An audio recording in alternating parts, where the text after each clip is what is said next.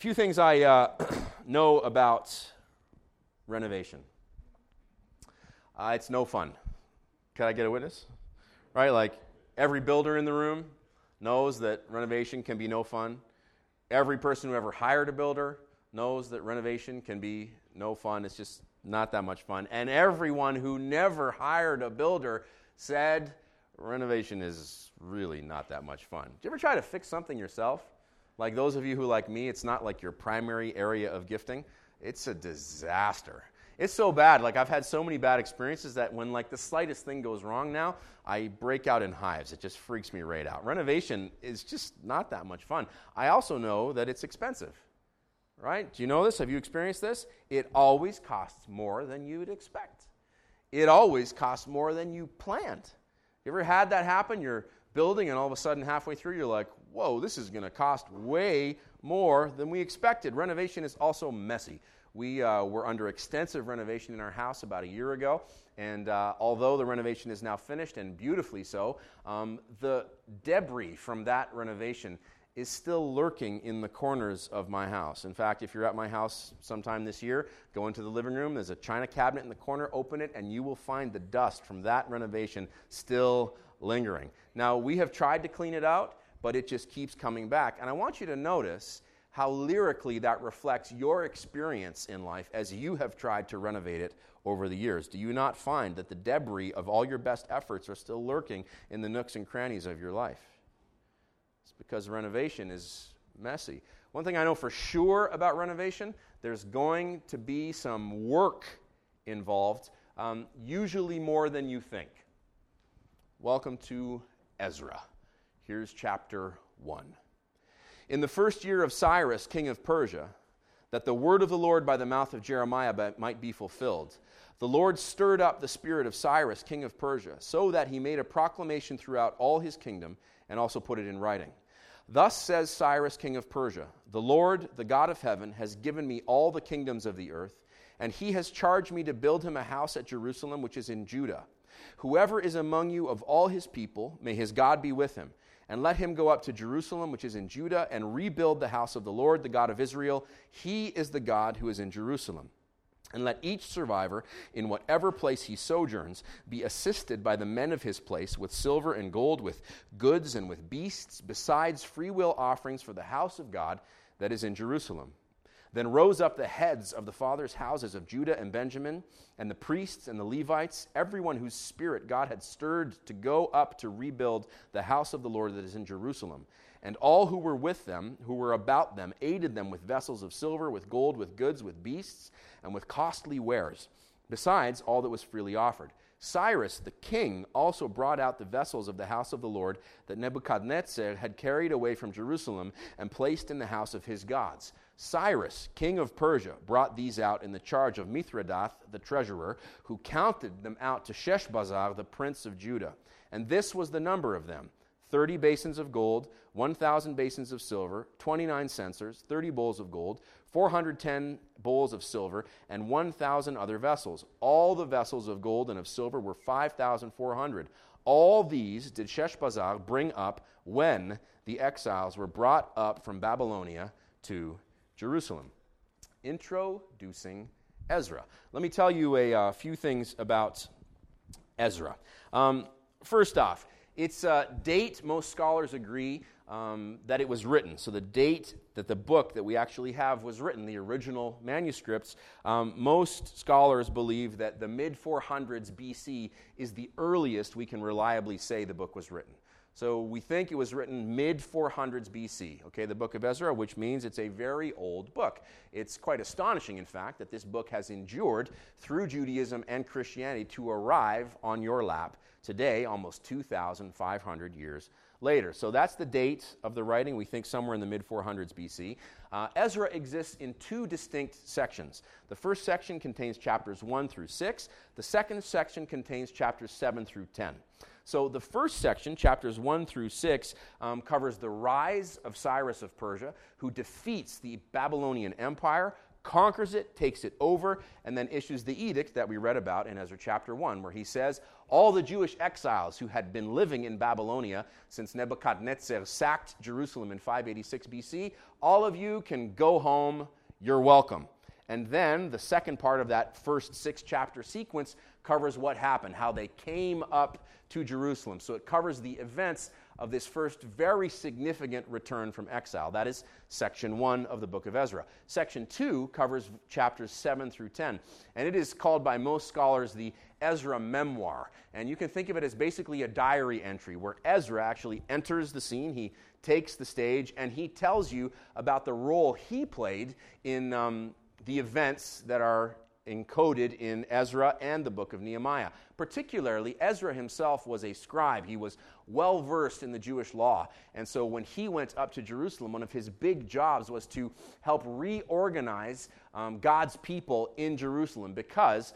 Surprise, surprise. The moment they came home from Babylon to their homeland and began to reestablish the worship of the Lord in Jerusalem, surprise, surprise, they began to wander from the worship of the Lord. A story that uh, occurs in their history again and again, and importantly, a story that occurs and reoccurs in our lives as well. So, the second half of the book of Ezra, and in fact, all the way up to Nehemiah chapter 13, is considered the Ezra memoir, where he kind of tells you, first person, the role that he played in restoring faithful worship in Jerusalem. The actual author of the book of Ezra is unknown, so we don't know who wrote it. Um, it's quite clear, obviously, that chapters 7 through 10, being the Ezra memoir, contain content that Ezra himself brought to the table. You'll see as we get there, it reads just like a diary.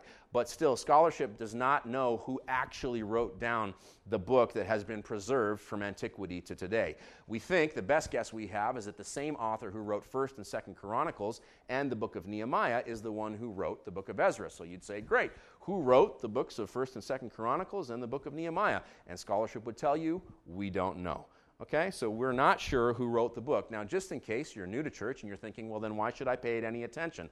May I submit that I think we could pay attention to this book because it has endured through the story of Judaism and Christianity 2,500 years to land in your lap today. For me, that's enough reason for me to take it seriously. Um, the big ideas. What are the big ideas in the book of Ezra? Um, there's three that really jump out to me. One, what does faithfulness look like? So, as we explore the book, that's one of the big questions we'll be wrestling with. What does faithfulness look like? Um, two other key themes in the book of Ezra are the theme of confession and petition. So, confession being, I can't do this, I keep messing things up, uh, and then petition being, please help me. So, this is a theme that occurs in the lives and history of God's people, and I'm sure, I'm not going to ask you to give me a witness, but this occurs in your life as well. Confession, where you realize and say, I can't do this, I keep messing it up, and petition, whereby you come to the Lord and say, Please help me. Uh, the theme that I like most that is embedded in the book of Ezra is this um, the idea of learning how to persevere in hope while you're rebuilding.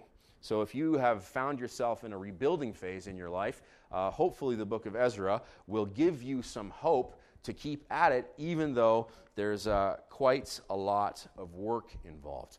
Now, before I really get into preaching, I just want to say when we examine the idea of faithfulness, when we ask the question, what does faithfulness look like, we need to be very careful to lay a Christian perspective on that question. We must not answer the question of faithfulness from a Jewish perspective because we are Jesus followers. We are not Old Testament Jews and we are not looking to understand faithfulness from a Jewish perspective. In Judaism, um, the short answer to faithlessness is to simply work harder, to know the law, and to abide in it.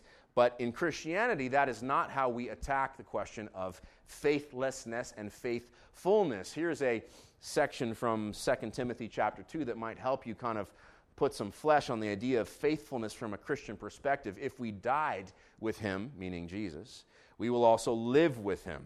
If we endure, we will also reign with him. If we deny him, he will also deny us. If we are faithless, this is the most important part, he remains faithful, for he cannot deny himself. 2 Timothy 2 11 through 13. That is a very healthy Christian perspective on faithfulness. If we are faithless, he remains faithful because he cannot deny himself. So, if you find yourself here over the next 10 weeks looking to rebuild the broken places in your life, I just want to say that I'm going to help you do this with Jesus as the key. I'm going to preach all of Ezra's lyrically interpreted practical tips on how to find renewal, restoration, and redemption in your life through Jesus as the lens and with Jesus as the focus, and in humble submission to Jesus as the architect, the builder, and the maker as we seek to help you renovate your life. So, without further ado, um, 25 things to keep in mind and listen for while you're setting out to renovate your life. If you're here for the first time, this is not the kind of church where I'll make a joke, read a passage once, then never refer to it again, but give you three pithy ideas that you can hopefully hang your hat on, remembering one of them because I've brought an illustration to provide a hook. Okay, this is not that kind of church. What I do here is preach through books of the Bible, one chapter at a time. And so I invite you to consider bringing a notepad or a tablet, or feel free to pull out your phone and take notes because I hope that somewhere in these 25 points, because that's how many points there were in the text today, one of them, or two of them, or even three of them will sing to you. So I want you listening for these 25 things as you seek to renovate your life. Why? Why listening for these things? Because nothing happens until God speaks. So, listen. Point number one your uh, struggle is real, but one day it will be history. Where do I get this? I get this right out of verse 1. In the first year of Cyrus, king of Persia. This is history. This really happened. The kingdom of Persia is real. Cyrus was real. He really conquered the kingdom of Babylon. Nebuchadnezzar was real. He really sacked Jerusalem in 586 BC.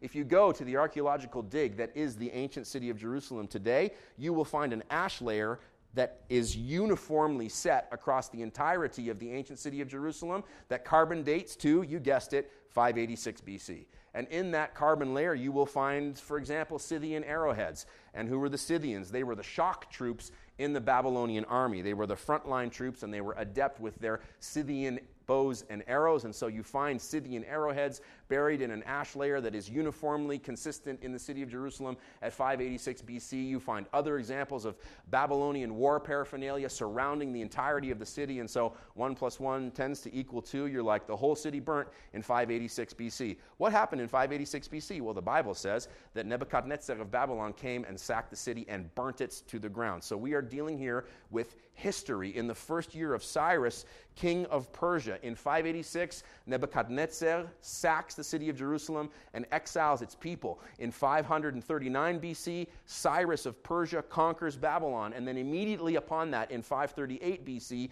48 years later, Cyrus says to the Jews, You can go home. So here's the point for you 2,500 years later. The struggle is real. Okay, they were in exile for basically 50 years. Think about that. Think about being in exile for 50 years. Hard for us to relate to.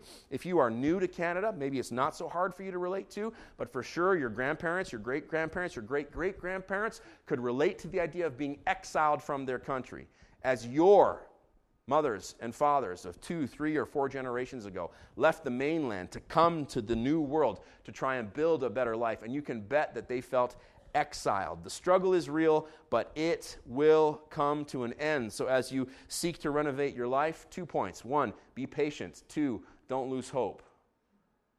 Okay, because the struggle will come to an end. Why? Because, point number two, the word of the Lord stands. It comes by a messenger and it will be fulfilled. We find this in verse 1, part B, that the word, hear it, of the Lord by the mouth of Jeremiah might be fulfilled. The word of the Lord stands. It comes by a messenger. How do we know? Well, let me read to you from Jeremiah chapter 25, beginning at verse 8.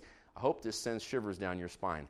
Uh, just to set it up, by the way, Jeremiah prophesied these words 10 to 20 years at least before Nebuchadnezzar showed up in Jerusalem in 586 BC. And that means he prophesied these words at least 60 to 70, which is why we get the 70 in the text, 60 to 70 years before the events recorded here in Ezra chapter 1 when the exiles were permitted to return. So, shivers down the spine. Here we go.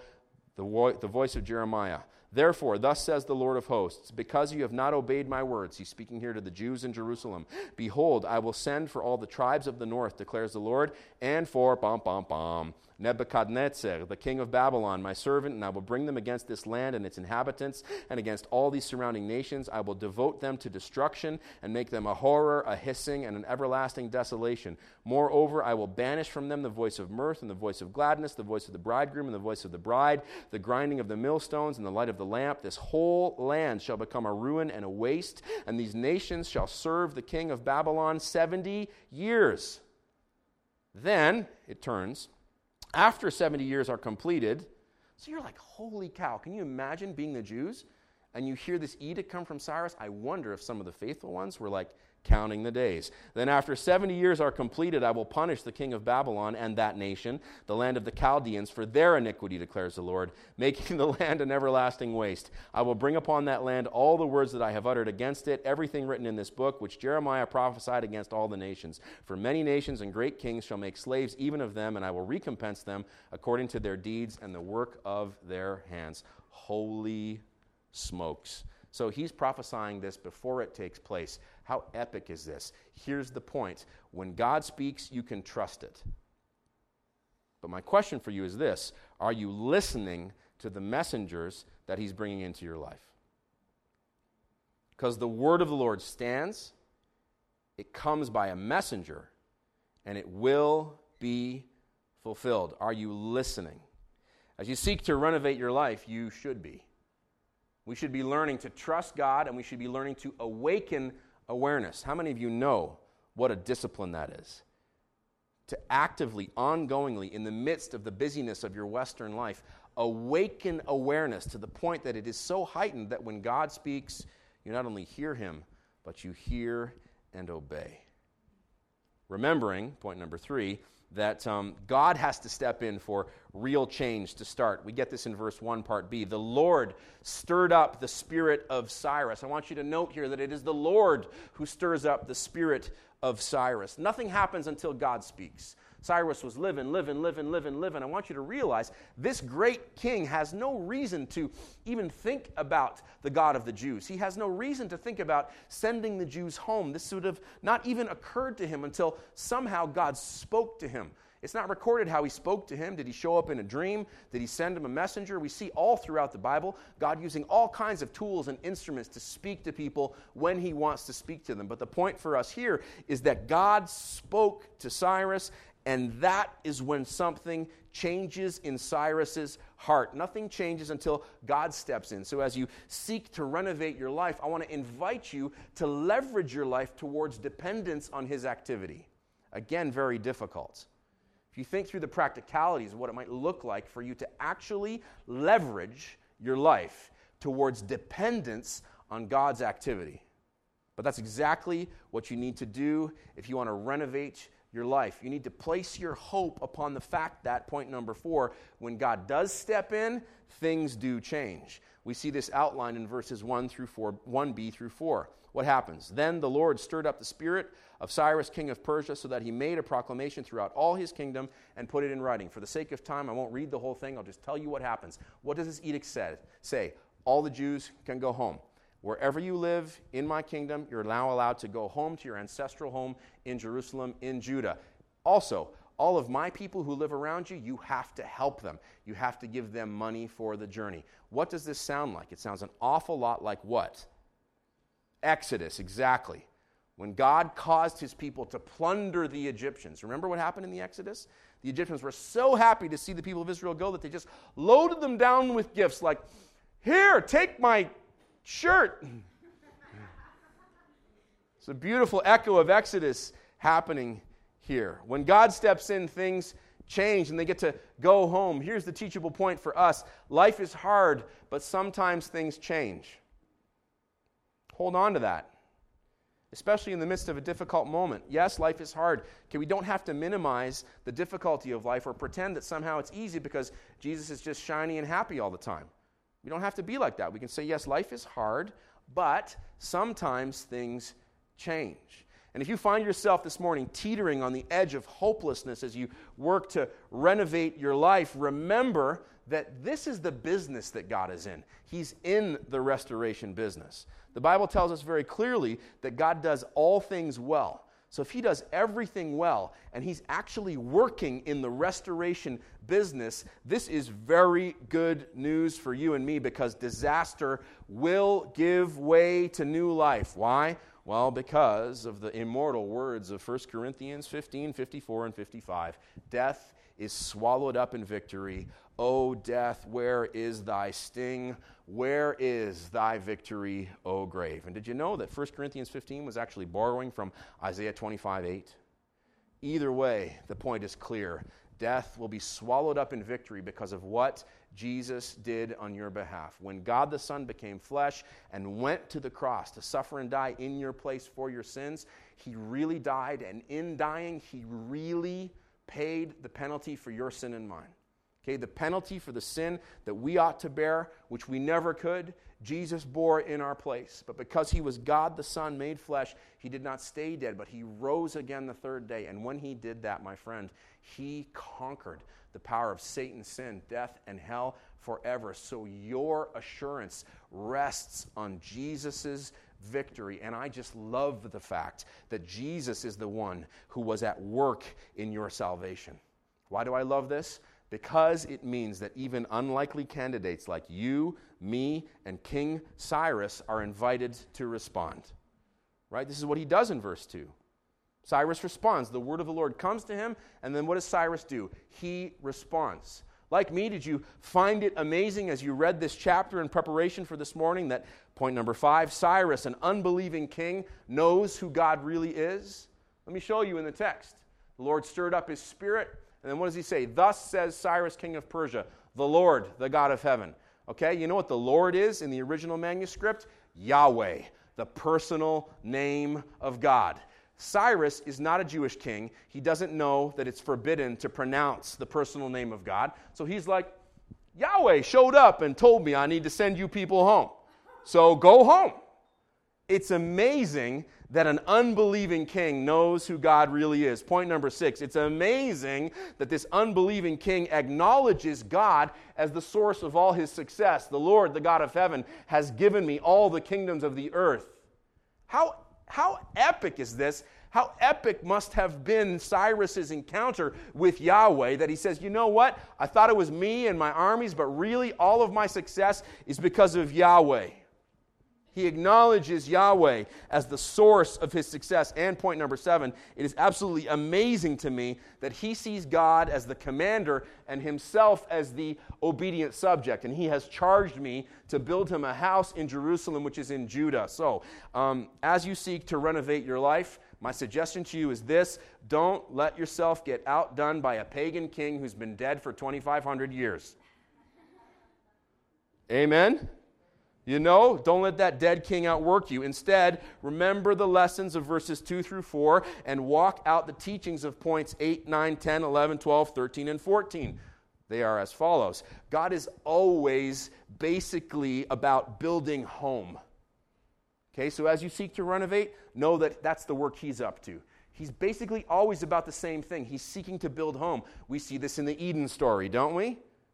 He makes a home for the creatures and for Adam and Eve. We see this in the story of the people of Israel, don't we?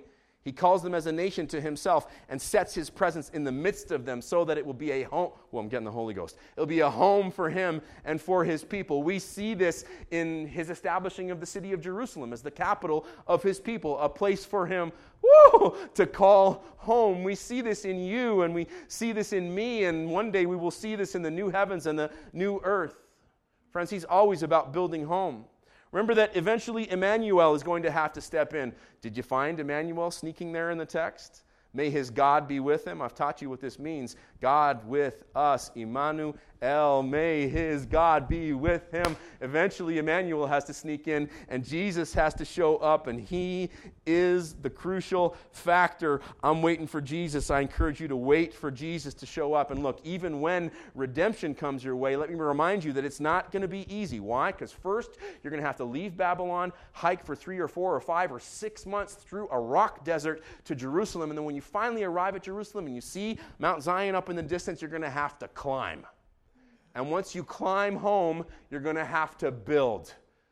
So don't get it twisted that, like, as Jesus saves you and redeems you, your life's going to be all hunky dory and peachy keen and easy all the time. Because first you have to climb and then you've got to build. And look, while you're at it doing all that work, remember that God really isn't in Jerusalem anymore. God lives in you, which is ultimately why you're a survivor and can and will survive anything. Because the God of the universe whew, has taken up residence in you, which is ultimately why I'm a survivor. Um, yes, you'll hear that later on today. No matter where you are.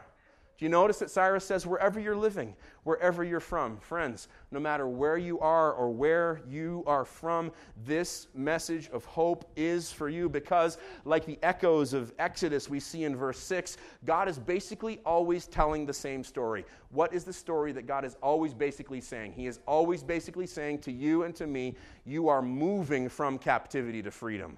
Hear it as if it's from God Himself this morning. I am moving you from captivity to freedom. So, point number 15, remember who who you are. And point number 16, even if you're broken, stand up. Did you notice what the leaders of God's people did?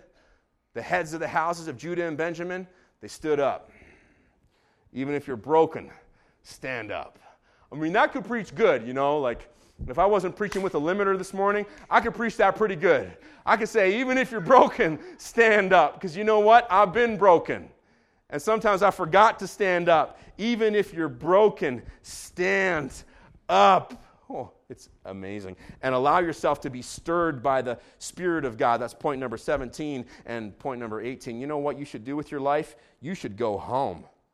That's what you should do. You should, you should go home. Let me read to you um, verse 5. And all who were about them, sorry, then rose up. There it is. They got up. Then rose up the heads of the fathers' houses of Judah and Benjamin, and the priests and the Levites, everyone whose spirit God had stirred up to go and rebuild the house of the Lord that was in Jerusalem. They did it. They stood up. So, my friend, as you stand up and go home, remember the big idea from the story of God and his people that rings throughout almost every story in almost all of the Bible, and that is this that God meets you along the way. Time does not for permit for me to tell you the story of Abraham and of Sarah, to tell you the story of Gideon and of Ruth. But someday I'll get to preach to you those passages, and some of them I already have. And you know what happened in those stories, right? God met them along the way. And my friends, you are God's people just like they were God's people, and He will meet you along the way. So as you renovate, I want to invite you to start expecting good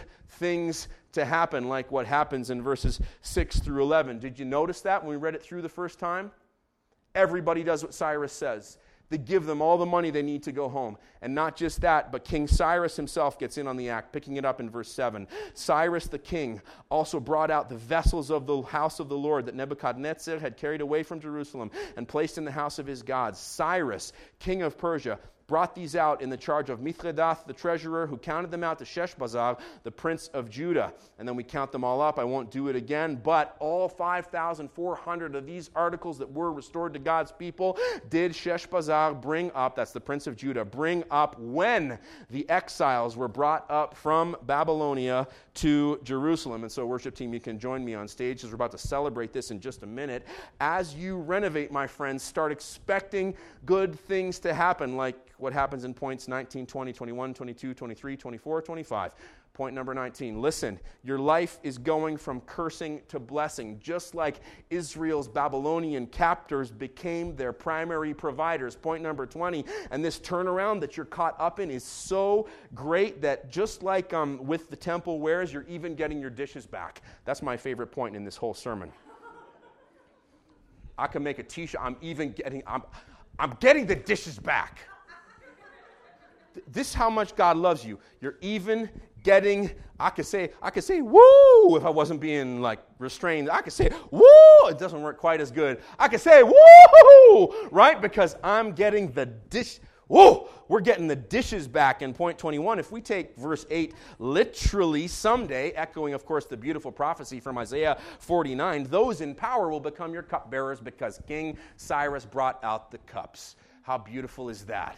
That those in power will one day be your cupbearers. In point 22, nothing is going to be left unaccounted for because ultimately it's not Mithredath, the treasurer, who's keeping score, but God Himself, as beautifully pictured in Revelation chapter 20's great white throne judgment with its books and its lists. He is keeping score. So, point 23, like the Prince of Judah, remember who you truly are a daughter or son of the King of Kings. Point 24, so you can count on everything being restored, like in verses 9 through 11. So, finally, point number 25, we made it on time. Get ready to work because I won't be surprised if, like the Babylonian exiles, you're going to have to carry the fruits of your redemption home with you. Because one thing I know for sure about renovation, there's going to be some work involved.